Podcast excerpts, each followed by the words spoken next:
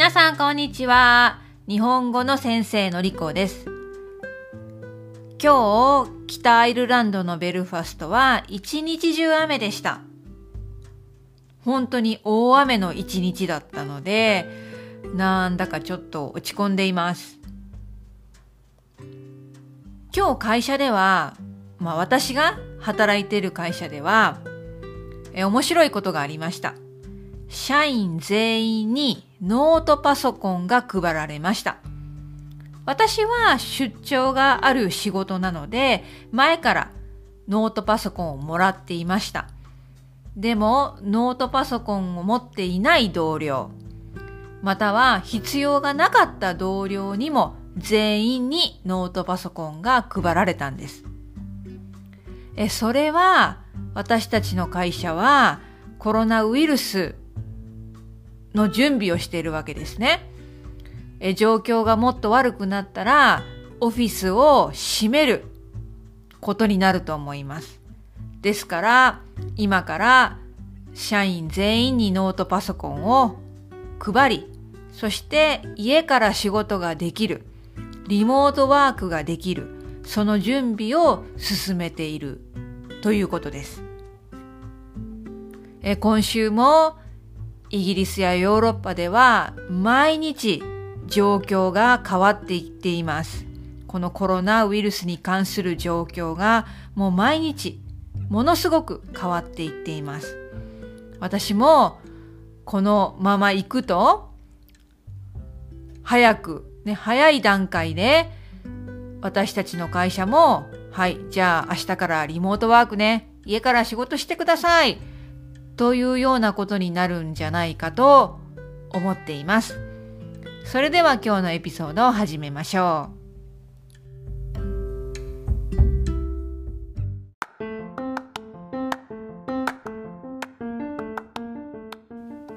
今日のトピックは新しいこと。何か新しいことを始めていますか？新しいことにチャレンジ、挑戦していますか？ということについて話します。私は今年2022年、たくさんの新しいことを始めてみました。一つはインスタグラムです。日本語の先生として短いオーディオのビデオを毎日投稿しています。そこでは、日本語を勉強した初心者、勉強している初心者の人に向けて、短いビデオメッセージを届けています。このインスタグラム、始めてみて、楽しいんですけれども、やっぱり毎日続けるっていうのはすごく難しい。あと、インスタグラムを通して他の人の活動ですね。例えば、韓国語を勉強している人に会えることができました。インスタグラムの中でですね。そして世界中にたくさんの人が、こんなにたくさんの人が日本語を勉強しているんだ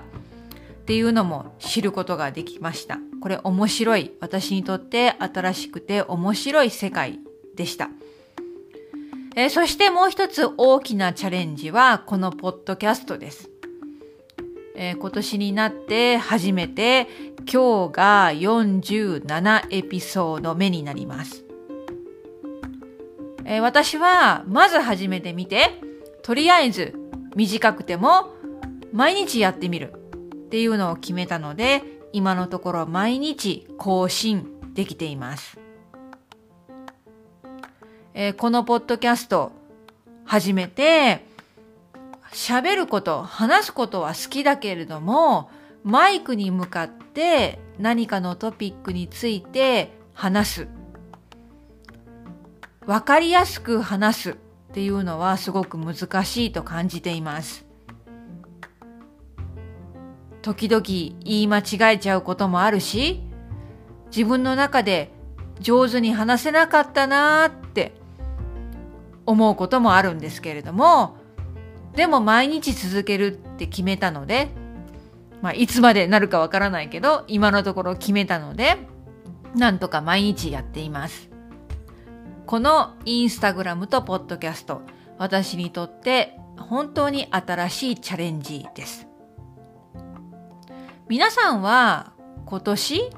または最近何か新しいことをやってみようと思ってそれをやってみましたか？私たち人間はなかなか新しいことにチャレンジできないと思うんです。心配だったり、めんどくさかったり、忙しい時間がないっていうことだったり、なかなか新しいことをするその一歩を踏み出せませんよね。私はですね、今月になってもう一つ新しいことにチャレンジしたんですね。それはインスタグラムのライブです。やってみたのはイギリスの時間で金曜日ですね。金曜日の夕方にやってみました。世界中に日本語を勉強している生徒さんはいますよね。もちろん時差がありますし、私のインスタグラムをフォローしていないと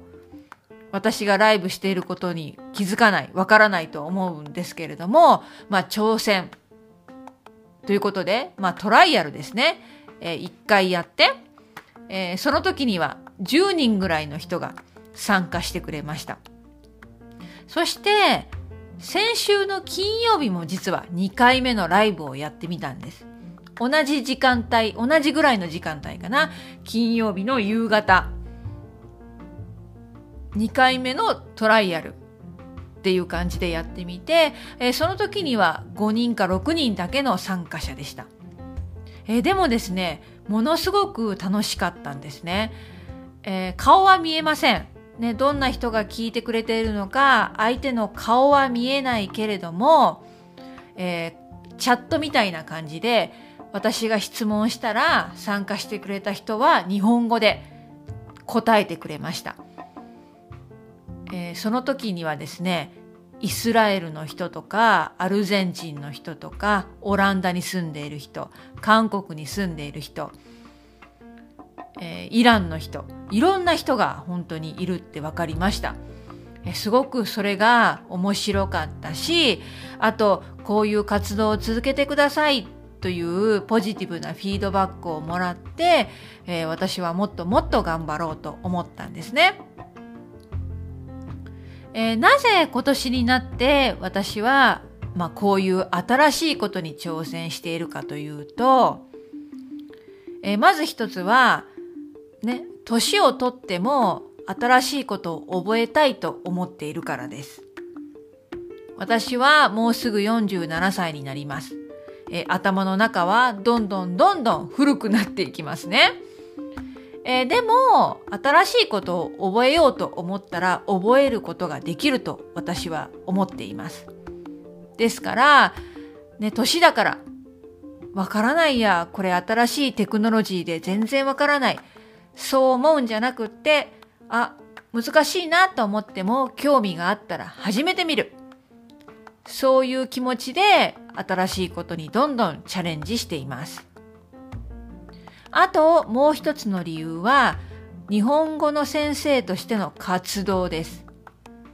私は今頭の中でプランがあって、日本語を教えている、まあ1週間に3時間か4時間しか教えていなくって、生徒さんの数も今はとても少ないんですけれども、これを今年のうちにフルタイムで日本語を教える仕事だけに戻ろうと思っているんです。その活動の中でこういう発信活動ですね。インスタグラムでまたはポッドキャストで日本語を勉強している生徒さんに何か情報を発信する、届ける、その活動をやっていきたいと思ったんです。フルタイムで日本語教師という仕事に戻る、これね、5年前、6年前はそうだったんです。フルタイムでやってたんですね。1日5時間、6時間ぐらいレッスンをしていました。でも、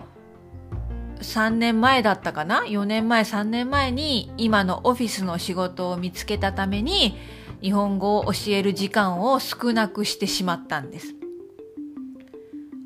でも最近、やっぱり私が一番好きなこと、パッションがあることは、日本語を教えることだと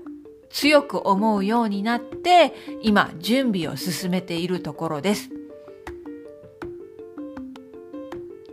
長くなりましたが、今日は今年になって新しいことを始めた、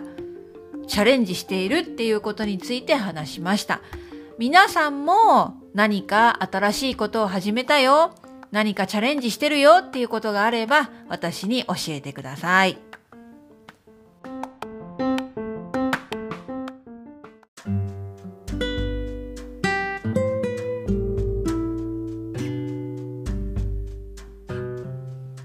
皆さんは私のインスタグラムフォローしてくれてるかな？インスタグラムのライブはまた続けて3回目、4回目やってみようと思っています。今まで2回はね、1回目と2回目はちょっとトライアルだったので、3回目、4回目、次するときにはちゃんとインスタグラム上でお知らせをして、そして何かきちんと、教えることができる、ね、プランを作ってやってみたいかなと思っています。皆さんも、もしよかったらお友達にこのポッドキャストとインスタグラム紹介しておすすめしてください。じゃあまた明日。